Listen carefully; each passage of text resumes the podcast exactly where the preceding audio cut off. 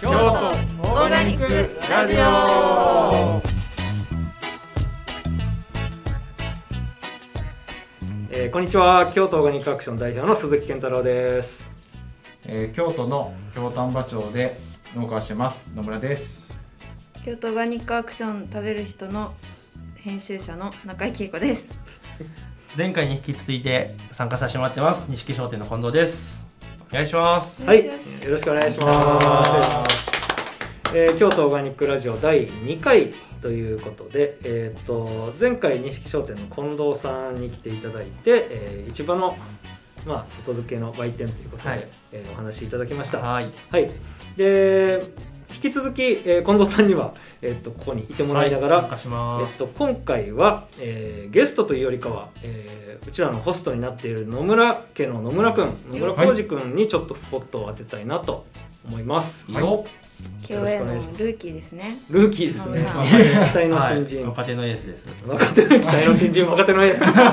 なごめん営業がごめんなごめんなやいやい なやんか恥ずかしいですけど 僕気づいたんですけど今年僕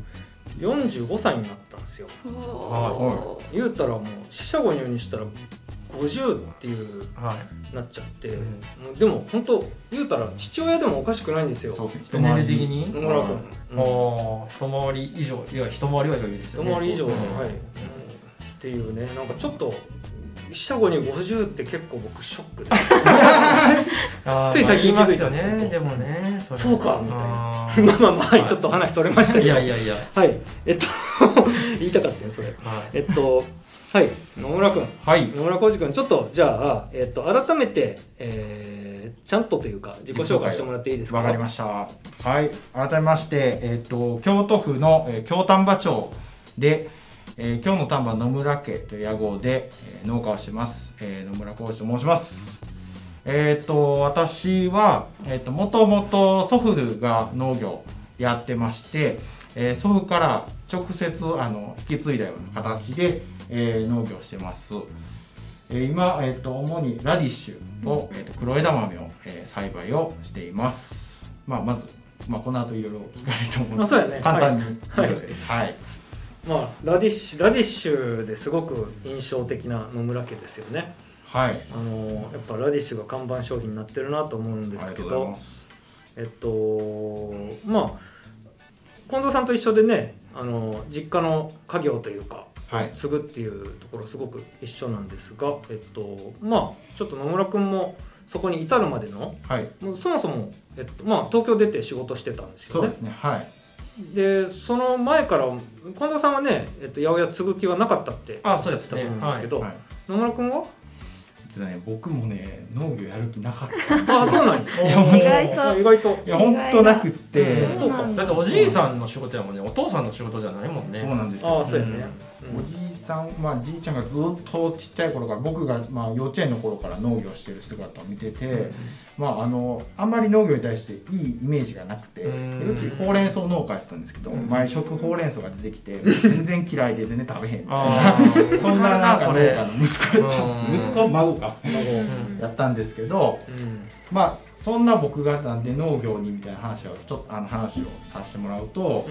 あのーまあずっと生まれも育ちも京丹波町っていうところに今暮らしててで、あのー高校生ぐらいの時に、あのー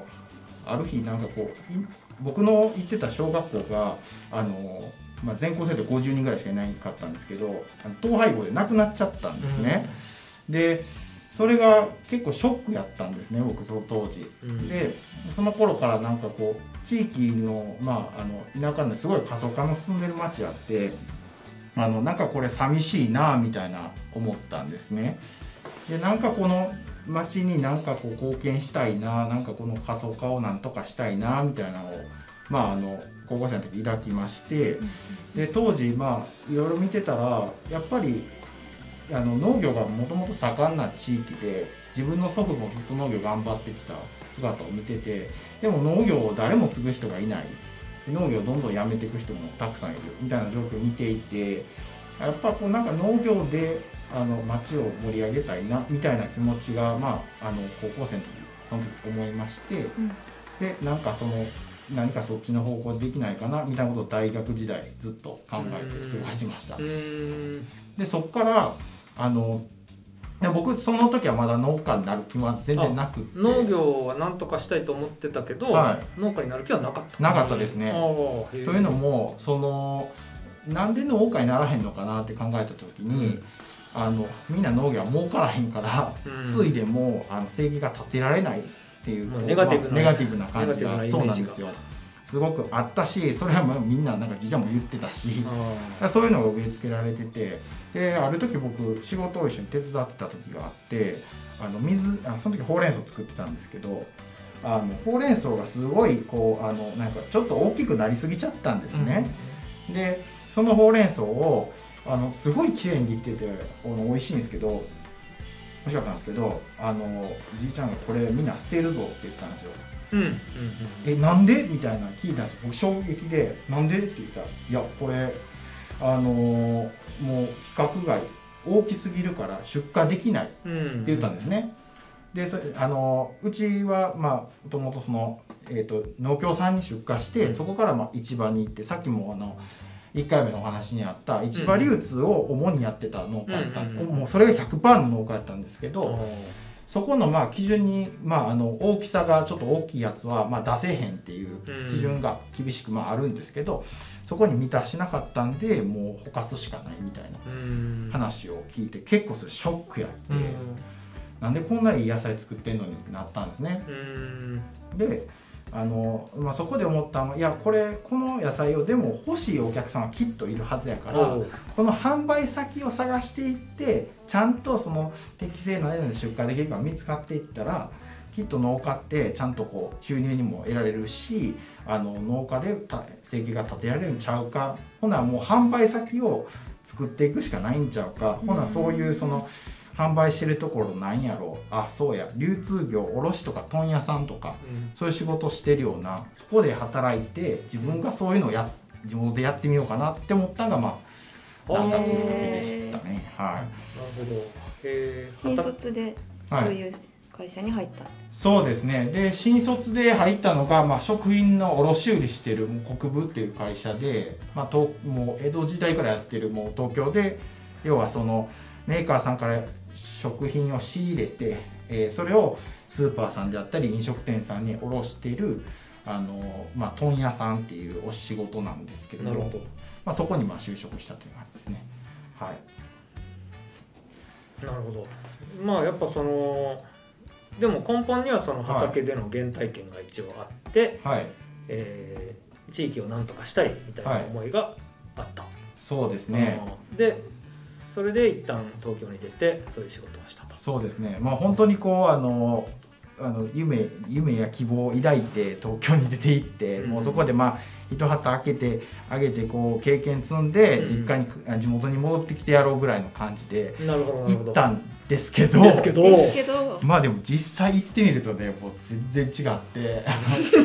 まあやってたことといえば僕はあのお酒のあのセールスマンをやってまして。へーあのまあメーカーさんからあのスーパー行くとまあなんていうのあのお酒が並んでるじゃないですか、うん DKS が朝日とか札幌、うんサントリーとか。あれお酒をメーカーさんとあの値段とか、うんうんいくつそのあのスーパーさんに卸すかみたいなそういうあの交渉をしてこうあの販売するみたいなことをやってたんですけどもう毎日毎日お酒の商談をして、うんでまああの接待して飲み歩いてみたいうな、ん何やってんだろうみたいな。なるほどはい、そんな日々でしたね。似たような感じいですや似てますね わかるわーって感じですさねすが時代もうすっごいわかりますなんでしょうね結構そういうパターンは多いですよね、うんそうですね、えーそれでその後はその後はで、まあそんな毎日を過ごしてて、なんかすある時2年目終えたぐらいからですかね。あのあれ俺なんか農業のことなんかしたいと思ってきたけど、えらいなんかやってることともう全然遠い世界にいるなみたいな。なんかちょっとこう憤りというかこう違和感すごい感じてて、まあその時にまあフェイスブックでこうちょっと転職考えたんですね。うん農業にもっとこう近い仕事しようかなと時にたまたまその、えーとまあ、さっきもお話あったんですけど坂本中さんという会社の方でつながってる方がいてあの春のまあ採用します募集がかかったんですねでそれ見てあもうこれやと思ってメッセージ送って応募してまあまあなんか面接とか経てえあの転職が決まったというような感じですねというわけで京都に戻って京都に戻ってきでました東京は3年いたんですかいやいや2年ですね二年まるっと2年の割る2年ではい京都に帰ってきたなるほど2018年に帰ってきましたなるほどはいーその帰ってきた時もまだ継ぐとは思ってないそうなんですそこがね僕も最初その継ぐその時まあ全然思ってなかってあというかまああのまだ僕の中で農業で食べていけるなってイメージも全くなかったしむしろその仕入れて販売するみたいなことをまあなりわいにしたいなとちょっとバクッと思ってて、まあ、魚の中産でこうそういう経験して自分の地元でもそれやりたいなぐらいの感じで最初はあの思ってました。はいうんえーで坂の途中でははいどんな仕事をしてたというか、はいえーそこから農家になるまでのはいなんかきっかけがあったんですかそうですね、まあ、あの魚中産では本当に、まあ、あの野菜の仕入れというかこう農家さん一軒一軒に回って野菜を集めてきてでそれを、まあ、あのお客さん集めた野菜をお客さんの行き先ごとにこう仕分けをして、でその野菜をお客さんの店舗に持っていくみたいな本当にこうあの野菜のこう仕入れから販売までみたいなところをあのやらせてもらったりとか、そのさっきの話で言うともう市場の仕組みそのものがもう坂の途中の中ではい、こう仕入れるところから、はい農家さんのところから仕入れるところから販売までがい坂の途中の中で成立してるっていもうう自社だけで全部やって自社でる全部やっねっててるいうことですよね、はいうんそれがどんだけ大変かって話で すそうやね本当に本当に。本当に本当に、うん本当に本当に実感がこもってますめねちゃくちゃ思いますね。いや僕らほんまにあの今やからわかる農家やったらねいろんな時期に野菜出すけどでも実際にお客さんと届いた時にあのまあ梅雨の時期とかやったら野菜がずるけ出たりも当然あるんですけどなかなかそれ農家って見えないんですよ出してから。でもそのあのそういう現場にいたからやっぱりこうあの漬けた野菜が来るとあこれどうしようかなみたいなあーお客さんが注文来てるけどあれこれ代品どうしようとかまあそういういろいろはいはいはいはいはい間に入って調整する役ですからねそうですねそれは市場で言うと言うたら JA が一回やり、うんそうですね業界でもやりみたそういですな中感じ卸がでやってでで最最終小売店舗でもやってってそういうこと何重にもですよねみんながどっかでリスクを負って、うんそのロスとか野菜が傷むリスクをとか在庫リスクをどっかでみんなが抱えてやってるってことですよね。はいはいはいでねさらに言うと市場だとその規格が揃ってるじゃないですか大体そうですね。ねうんきゅうりでも人参でも長さが大体一緒やったりとか、うんうんうん葉物でもねさそうですんねパッケージの規格が一緒やったりとかする中で、逆に坂の途中さんとかねあの無農薬の野菜ばっかり扱ってるところだと、ね、同じきゅうりでも同じ人参でも全然農家さんによって違うでしょそうですね、ねはい。それ扱うのって想像以上に大変だよねああ、すごかったですいやめっちゃ大変やと思いますね。もなるほどなるほどでそこで働いている間にはい、えー、坂本中さんでいろんな農家さんも見てそはいの販売の経験もして、はい。で、えー実際の実家に戻って農業するに至るまでってどういう心境の変化があったんですか、そうですね、まあ、あの実はその魚市さんって京都市内に会社があってで私は京丹波町って地域でで僕その通ってたんですねそこに京丹波町から魚市さんに。で実家の畑もやっぱりあの祖父がずっとやってたんでなんか僕もやっぱりこう畑をもうちょっと見たいなって思ってあの祖父に畑教えてほしいっていうふうに言って、そこから、まあ、あのじゃあお前やってみとか言って畑の一部借りて自分であの野菜ちょっと育て始めておじいちゃん教えてもらいながらっていうのは最初スタートでした。坂本中に勤めながら、勤めながらですね、うんはい、でしていてである時まあ坂野中さんの方からあのあのまあラディッシュって野菜があるんですけど今日までやこれなんですけど、はいあのう見えないですけど ね。あ見えない違 YouTube う違うラディッシュ作ってこれをなんか作ってくれへんかみたいな話があっへてー坂本中からなのそれあったんですよはいそうあなんだへえありましたありましたはいで僕いやちょうどね配達とかいろいろしてて色々見ててラディッシュってなんか欲しいみたいなお客さんの話も聞いてて実際どうなんすかみたいなバイヤーさんの話してたらいや、いはいはいあんま作ってる人おらへんし、う村家で作ってみてくれみたいな話になって、うんそうなんじゃあやってみますっていうので作り始めましたねそれがなんか本当のスタートええそれちょっと待って坂本町に入って、はいえっと何年いたんですか坂本町は坂のうちは2年半年ぐらいいましたね2年と半年、はいでそのどれぐらいのタイミングでダディッシュ作り始めたんですか2000作り始めた2018年のうん7月ぐらいからです入社して入社して3か月ぐらいで、おまあ、農家ってことはしてあったんですよ、まあ、最初は入社して言ってで、まあ、そういう話になって入社して3ヶ月ではいでもその間おじいちゃんにちょっとずつ教わってた感じなの教わってました休みの日はずっと教えてあそうなんや結構みっ道ちりやな、いやすごい、はそれでおじいちゃんが育てたわけじゃなくて、はい野村さんがラディッシュを育てたそうですね最初そうでしたあのめっちゃくちゃ反対されましたけど まあおじいちゃんにですかめっちゃ祖父に反対されましたはいなんやラディッシュってもう赤株かみ たいなそりゃそうでもそうおじいちゃんの気持ちはわかりますけどね売れんのかいそんなもんってなりますよねそうそうそうなんですそうなんですよそうなんだで京田町はほうれん草の産地やしねマレーの産地だったんではういん本当にちっちゃい一畝からあの一畝ってもうあのなんかもう10メーターぐらいのちっちゃい区画で、もうじゃあお菓子たちでやってみよう、うんそこからでしたねへえ、はいそうかそれが今や今やラディッシュブランドを立ち上げるとはいころまで行きつつあるってことっすよねそうですねはい2017年ってことは5年か、そうですねはえでー、もで、うん2年間ぐらいはラディッシュ農家と坂の途中の仕事をい、はい、並行して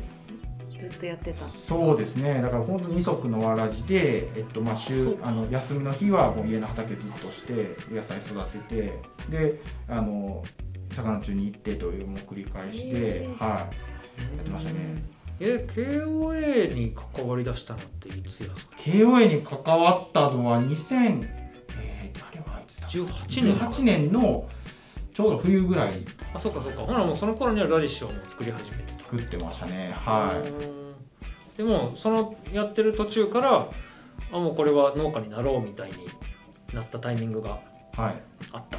そうですねでありましたねあの、まあ、やってる中で本当は最初はその販売がなんとか販売とか流通にすごい課題感じててそのまああのやってたんですけど、でもその KO に関わる中でやっぱ実際にその現場でやってる人たち販売してる人たちとか僕はもう市場を通しての出荷者知らなかったんですけど、そうじゃなくて市場外であのまあいろんなその直接お客さんつ捕まえてあの商売してる方とかいっぱいたくさんやっておられうんうるから、んまあ、坂町も含めてなんですけど、見てきてあなんかもう専門でやっておられる方は多いからむしろなんかここは自分のやることじゃないんかなってちょっと思ったんですね。ああその流通の部分をそうなんででむしろそのもっと生産者の方例えばそのまああの生産者いますけどもうどんどん生産者もいやあのは離農していく人も多いああ減っしていってるしねもうそもそも作ってる人がおらへんやんってういんう話聞いた時もうん野菜を仕入れたいけどうんまああのその時期に出し出てくる野菜がないとかうんそもそもそのあのまあたくさん取り扱いをしたいけど全然量が集まらへんとか。うんもっとこれはこうその販売先はあるけどもっと生産がまあそもそも追いついてないんちゃうかみたいなところになんかそのまあ自分も農家やる中で、まあ、ほんまにやるところ自分が取り組むべきところってそこなんかなっていううふうにん思ってちょっと農家を意識しだしたという感じ、なはるいほどなるほどへえ農業やってみて面白いですか面白いですね、はい面白いですはい。そうだあのやっぱりその種まいてからその育つまでのその全部のストーリーの顔を見れるしうんそれも、まあ、夏や夏冬とでも野菜の味も全然変わるしそういう四季を通じてこう通してこの野菜の姿を見れてまたそれを、まあ、お客さんがあの届けた時にすごい喜んでくれはったりとか美味しいという声いただけたら、まあ、それもすごい嬉しいし、まあ、やりがい感じますね。うんはいうん例えばどんなタイミングでそのお客さんとか食べてくれた人の声が届くんですか、そうですねいやそれこそ本当にこの KOE の中であの例えば八百屋さんにあのミルクさんのとこに出してもらってそのこの間このお客さんこうやって食べたから美味しかったよとか、うんうんうんそこをいただけたりとかするとすごいやりがいになりますしうん嬉しいですよね。はそれはよく言われますねはいねちゃんとお客さんの声をフィードバックしてあげるっていうのはうんうんい、こうめっちゃやりがいになります よ。だいぶ変わりますね、はいモチベーションね。去年の秋はクエスチョンで一緒に、うんあのクエスチョンの8階に台所っていうあのシェアキッチンコミュニティキッチンがあるんですけど、うんうんそこに野村君あの黒枝豆を持ってきてもらって、うんうん本当に一般のお客さんと一緒に枝豆を茹でてねみんなで用意して食べるっていうイベントやったりね、うんうんうんああいうの楽しいですよね、楽しいですね。うねそういうのもっとやりたいですん、もね。っとやりたいですね、は生産者美味しいって声がほんまにこうやりがいというか、いうんうんうん嬉しいですね直接聞けると、そうっすねうんまた頑張ろうってなります確かに食べてる側も言いたいですねあの美味しい言いたいですよね、うん美味しいって感じたた時にね、そそれをれを本人にこ言いたうい作った本人がいたらね、言いたいよね。うそんれね感動を共有しめっちたゃい美味しかったです。う言ってねん確かに。えーそれで今の、えー現現在野村君その坂本地も辞めてはい農家になってるわけですけど、えー、と野村家の、えー、と農業っていうのは、えーどれぐらいの面積で何をどんな感じで作ってるんですか、あそうですね今まあ野村家では一応ハウスが7棟と,、えー、と路地の面積が今1ヘクタール、えー、と管理してましてハウスでは主にこのラディッシュをですねあのまあほと夏場以外はほぼ周年作っているのとほうれん草を栽培してますで路地の方はまあ黒枝豆と伏見唐辛子カモナスをあの作っているというような感じであのあんまうちはどっちかっていうとこうあの中量中品目といいますか、うんあの数を絞ってたくさん栽培ししているというような量をたくさん栽培しているような感じですね。はい品目選びははいほうれんおとおおじいちゃんは、えっと、ほうれん草だけやってらっしゃったんですよねこれだけでしたね。はいはい、他の野菜は野村君がやってから始めたってことそうですね僕はじ俺まあラディッシュから始まり、まあ他の品目がもう自分の代から増えていったというような感じです、はいうんどうやって決めてったんですかそうそれどうやって見るあのーそうやなどいやうやって例え決ばめカモナスとかもさ、はい、なんでカモナスだったんですかまあ、美味しいからですよね でも美味しいけどでも売り先がなはいいいとやそう作っても大変じゃないですか、そうですねあのーまああの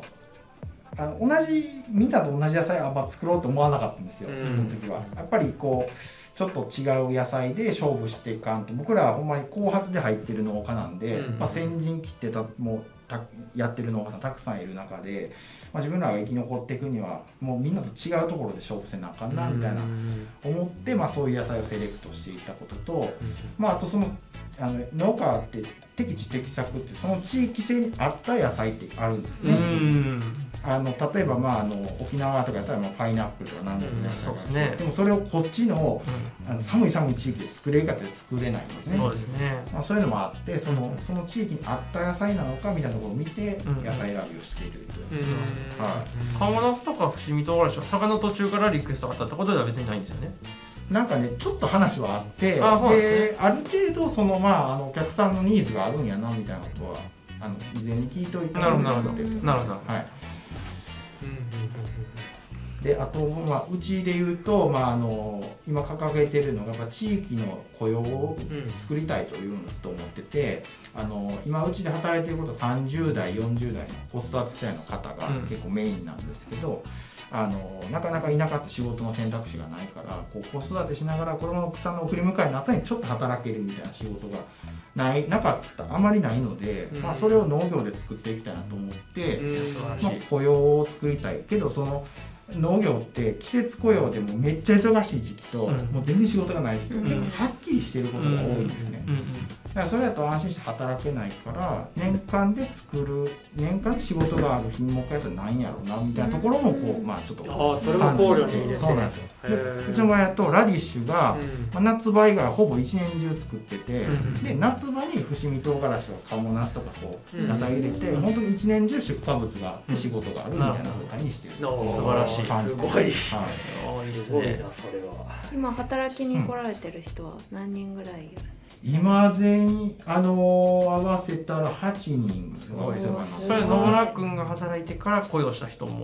そうですねほもととんどもとはうち家族経営だけのもうほんま家族じいちゃんと僕がもう母親だけみたいなだったんですけど自分代からちょっとこう素晴らしい人もすこごいですねれあれでしょあの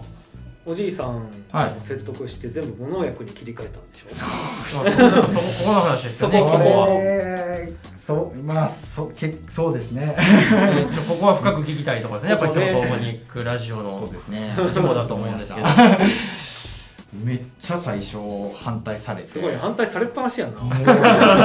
怒られましたよ本当 にぶち切れでしたよくそれ言ったね、でもうんいやまず何から言ったんですか品目もう全部ですかいやあのラディッシュからです最初ラディッシュか、うんはいラディッシュは自分が決めて作ったものやかそうでらすそうですあの最初は本当ほうれん草はもうじいちゃんのもともとの化学肥料を使って、まあ、あの農薬も散布してでやり方もな一旦習ってやけど、うんまあ、そのラディッシュはもうもうそのオーガニックの基準の栽培をするっていうのをやりだして、あの作っていってましたねでそのん祖父もそのすごい最初反対されたんですよ。うんうんうんで、まあ、僕的にはそのオーガニックに何が何でもっていうこういうことがすごい思い入れがあったというわけじゃなくてやっぱりそのまああのラディッシュを言いやすラディッシュを作ろうと思うとやっぱ土もか柔らかくしないといけないでも化学肥料とか大量に投入すると土が硬くなるとか、うんうんまあ、そういうものを見てて、まあ、オーガニックの栽培が一番このラいいラディッシュを作れるなみたいうんな、なるほど。まあ、まあなんか思って。うん。でそういうサービスやりたいんだみたいな話をしてたらしたんですなお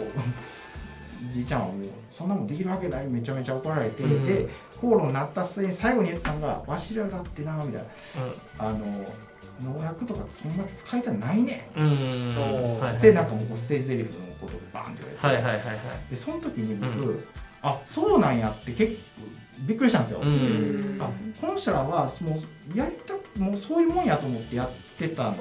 であって、うん別にほんまやりたないんやみたいうな、ん。知って、うんほんならそれを、まあ、自分で、まあ、あの再現してやってみようかうんみうんたいな思って、まあ、やりだして、うんうん。 結果的にまあできて、うん今はまあ祖父が「あのお前のやり方ええな」とか言って、えーそこまでいったらね、マジすごいですね。すご最い初はもうめちゃ緊張したあーいやいや、はいもうね、その家族の商売とか事業の中で、はい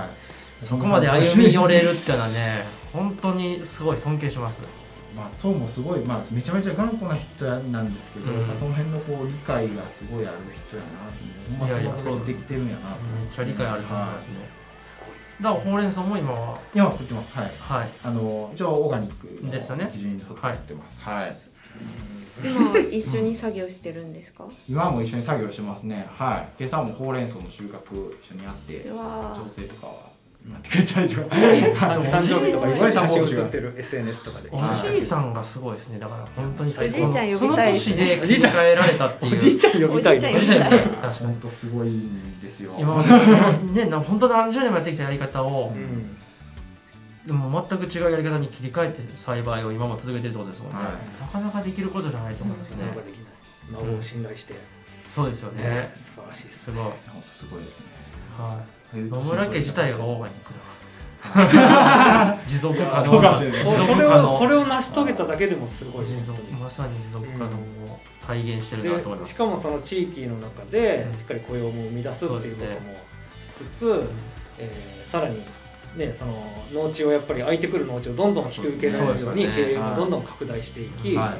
さらに言うとこのラディッシュをはい産地化しようとしてる、そうですね他の周りの農家さんたちに対してもこれを作りませんかと言ってあ今新しい動きやってるんですよね,、やってますねやってるそんうですよねなんだ。あちょっとその話もいさいれですかたらあありがとうございますあのまあラディッシュを京丹波町の産地にしたいというのが今ありまして、うん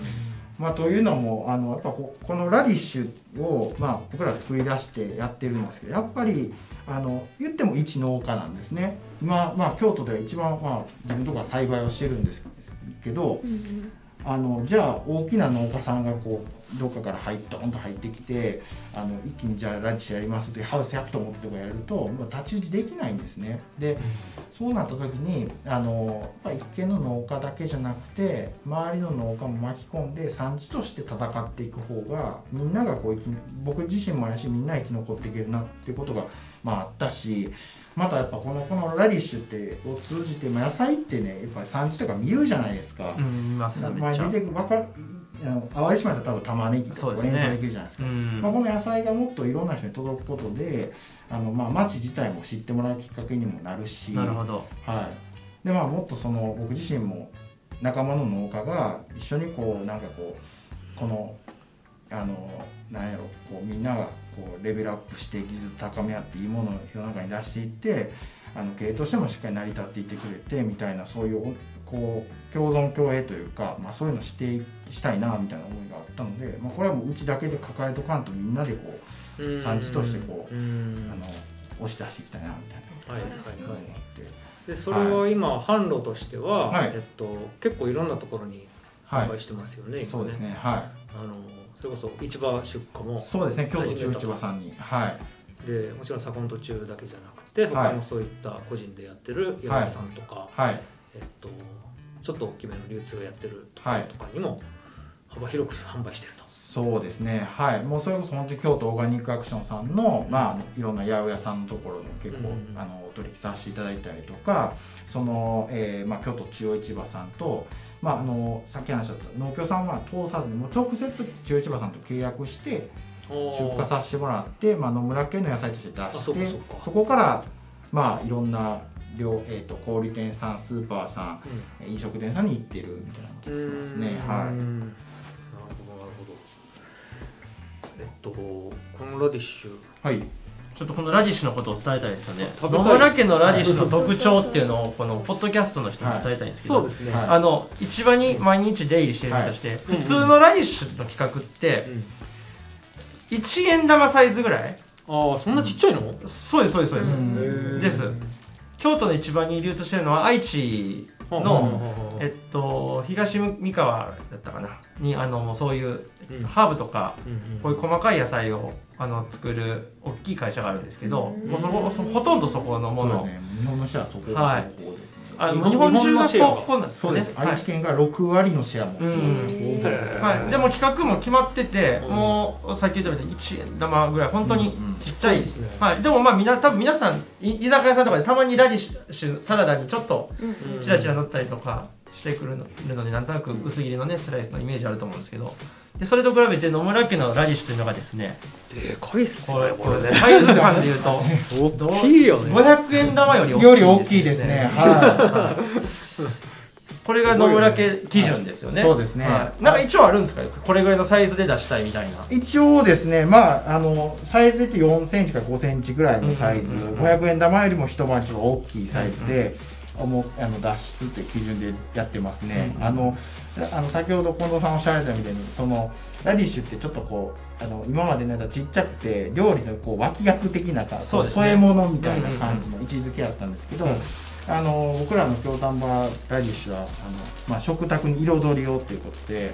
あのメインの野菜かぶとか大根とか本当に普通の日常使いで焼き野菜とか、まあ、もちろんサラダもできますし、まあ、煮物とかそういうのにこう作ってもらって、まあ、一品入ることでこう食卓がこう彩って明るくなるみたいななんかそういう位置づけいいででやっすていきたいねなと思って、 まあ、食べ応えのある大きいサイズにしてます。はいこれ最初からそういう大きいサイズのラディッシュを作ろうと思ってやったんですか最初からそうでしたそれは野村君の意思でなんかそれともあのお客さんに言われたから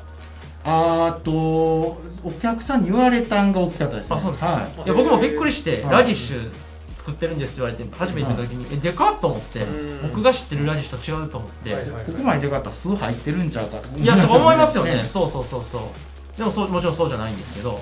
あのー海外に行くと実はラディッシュってこれが標準の大きさなんですよあそうなんですねそうなんです実なるほはどこれあのメーカーの人から聞いたんですけどメーカーって誰ですかあのー種屋さんに種屋さんあーはい教えてもらったんですけど、ラディッシュって本当海外ではこれが主でうん日本だけらしいんですってああいう小さいサイズへあえてしてるのはえで世界的に見たら結構稀らしくて、うんだからこのなんかこの大きいのがまあ標準やからだからこう本当に日本でいう株大根って日常使いで、あのスーパーに行ったらもう裸でいくバーっと大きいサイズそもそもだって種を変えたんでしょはいあそうなんですか違うんですか種が種が違います、はいあの愛知のやつと愛知のやつは全く違いますあねそうなんやなるほどなるほどもうそういうもうこれは本当に大きくなる専用の品種を使なるっほどなてあるほどのやってますね、単それ純に年間通じて品種は変えたりするんですか書いてます書いてますやっはぱいりそはのい時期によってそれはそうですにねなります、うんはいうん春用秋用夏用とかも全部時期によって違おーうしすごいもっと言うとこの葉っぱの長さとか、うん玉も今このサイズですけど、うんもっと大きくても下手したらソフトボールぐらいになるやつとか もああるんやあるんですよあるんですよへーそれ逆にちょっと売れへんあるんですよう んもう普通の大根やみたいな丸大根やみたいへーな、は赤丸大根みたい、いな 赤丸大根ラディッシュって20日大根って言うじゃないですか、はい20日ではでもできないですよね夏場できない ですよそうやねはい24日 ですねあ早くてもえ24日24日ですねあそうなんや、はい決まってなるんんぼですね早くでもへーはいへえそうなんだ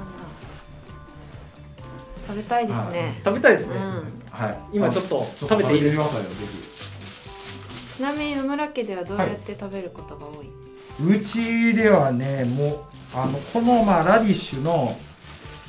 えーもちろんこうスラスライ横にスライスして、えー、とサラダもあるんですけど、まあ、1センチぐらい切ってもらってあのフライパンであの油敷いてもらってじーっと3分ぐらい両面焼いてあー最後粗塩パッとかけてまずあとブラックペッパーとかこうあのいいっす ねおこだわりがいいですけどおまあそ腹の空い辺てきにトたッピングしてもらったらもうめちゃくちゃ甘いです、へえはいまあまあしちょっかともすぐできせっるかくなんでありがとうございますめっちゃす綺ごいですね麗今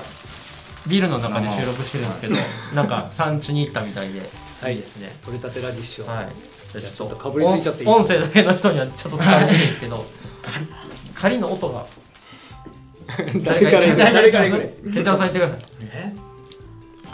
おおいい音しましあーいいた音ありがとうございます。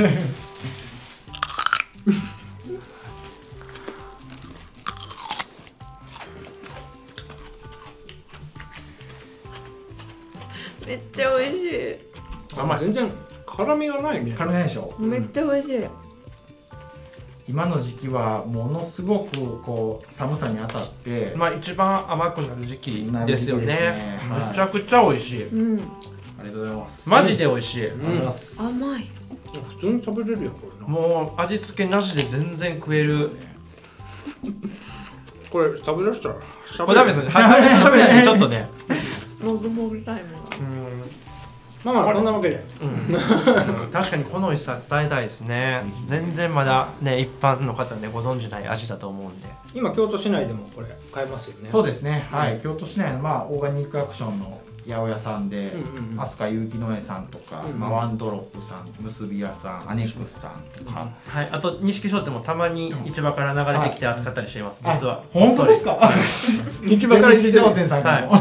ちょっと買ってくださいって言われてははいい、扱ってますなるほどはなるいほどはいあのーこれを聞いて食べたくなった方はぜひお近くの八百屋さんにはいこの野村家のラディッシュをお買い求めぜにひ走ってくださいお願いします。めっちゃ美味しい、めっちゃ美味しいね、うんこれはなんかいろんな食べ方してみたい葉っぱはどうですか葉っぱもあのその別に食べれると思うんですけど食べれますねはいいね